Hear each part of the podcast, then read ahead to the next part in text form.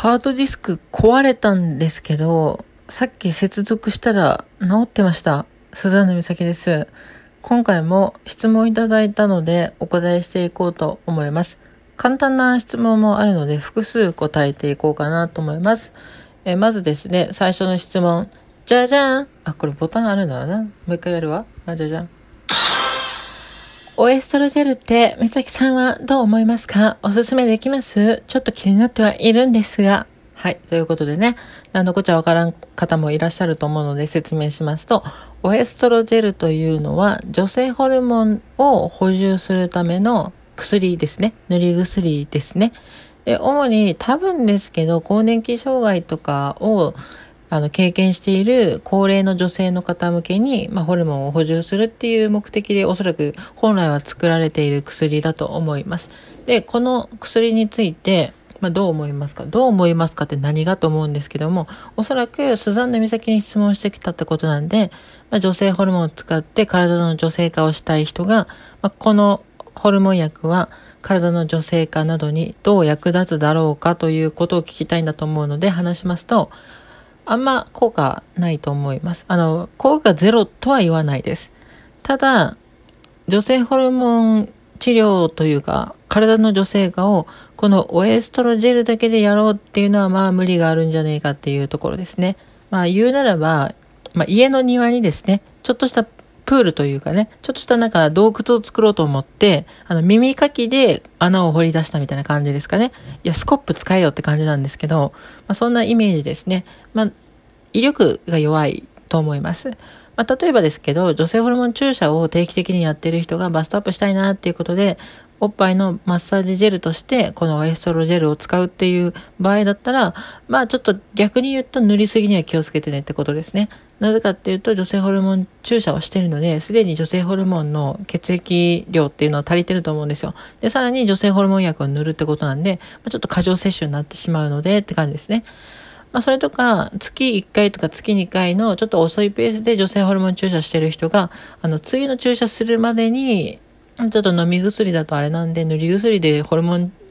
補給でもしとこうかなみたいな感じだったら、まあ、ありなのかなと思いますけどね。はい。まあ、そんな感じでございます。そして、次の質問に行きたいと思います。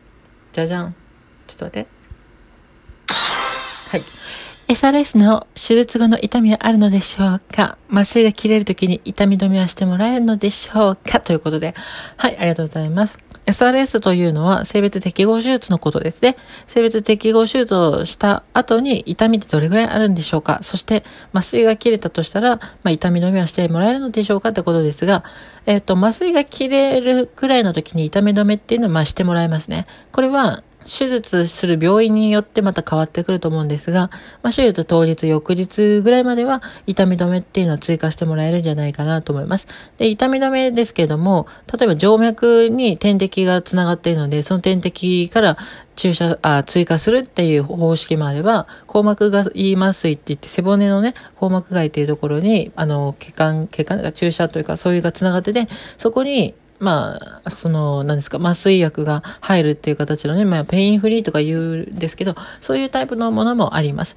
で、このペインフリーについては、性別適合手術をした方には、まあまあメジャーなんですけど、私が手術をしたタイのガモンホスピタルっていう病院ではペインフリーはなくて、私は普通に手術後は静脈の点滴で、麻酔はそこから追加みたいな形だったんで、まあ、ペインフリーはなかったよってことですね。まあ、痛み止めは基本的に、あの、普通の、まっとうなお医者さんだったら追加してくれると思います。患者さんが痛いって訴えているので、まあ、普通のまっとうなお医者さんとか看護師さんだったら、まあ、普通に追加すると思います。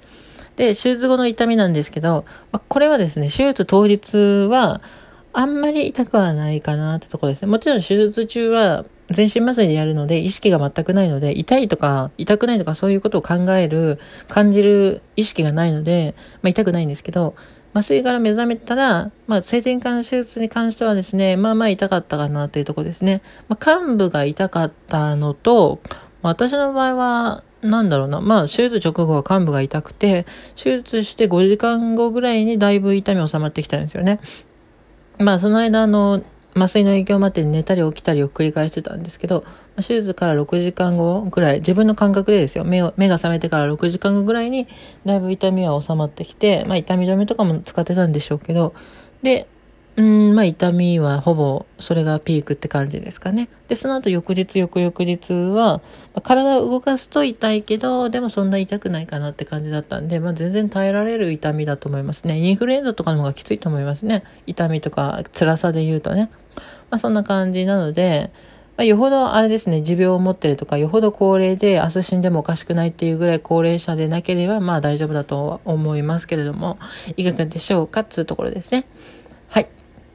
で、えっ、ー、と、次ですけども、質問です。えー、SRS ですが、あと3年後に技術や術後が変わると思いますか？という質問ですね。ありがとうございます。まあ、こちらもね、SRS、性別適合手術ってことですけど、まあ、3年後に技術が変わるかっていうと、まあ変わると思います。あの、年々ね、変わっていってます。変わってるっていうか、レベルアップしていってますので、まあ3年も経てば変わるかなと思います。ただそれが、私たち当事者がわかるレベルかっていうと、それはわかんないですね。多分、その、手術をしている病院とか、先生とか看護師とかね、医療現場の方々に対して、あの、医療現場の方々にとっては、確かに変わっている部分って多分あると思います。技術の向上もあるかもしれないし、医療設備、点滴とか麻酔とか、あとベッドとか、なんかケーキその心電で測るケーキとか、そういうケーキの発達とか、あの省エネとか小型化とかそういうのはあるかもしれませんけれども、あの、当事者、うちは手術される側にとってはあんまり変わらないかなと思います。っていうのも、その、そもそもの手術があんまり変わらないからですよね。例えば、10年前に盲腸の手術した人と今年盲腸の手術した人って、まあ、確かに大きく違うのかもしれないけど、結局やることは一緒じゃないですか、盲腸の手術っていうのは。だから、その劇的に変わるってことは、3年ぐらいだとないのかもしれないけど、あるかもしれないし、うん、まあ、ちょっと何とも言えないっていうとこですね。まあ、もしこの先、例えば自分の細胞で育てた卵巣とかね、FTM の場合だったら精巣とか陰茎とかを移植するっていう技術が、あの、できてきたとしても、まあ3年後はまずないと思いますね。はい。というわけで、まあ、未来に希望を託したい気持ちはありますけど、今のこの現状を、あの、冷静にね、見るっていうことも大事かなと私は思っております。まあ、今回ちょっと質問3つほど紹介しましたので、こちらで終わりたいと思います。このチャンネルでは、スザンヌ美咲がニューハーフ、まあ、性別変更をしたトランスジェンダーの、まあ、裏側とか質問とかにお答えしていくって番組でございます。まあ、他の日常のことも全然話すんですけど、最近質問多いなって感じですね。はい。というわけで最後まで聞いていただきありがとうございます。スザンヌ美咲、ツイッターとかインスタグラムとかやってますのでね、そちらの方でぜひぜひフォローと連絡、DM よろしくしくお願いいたします。というわけで終わりです。えー、っと、これが。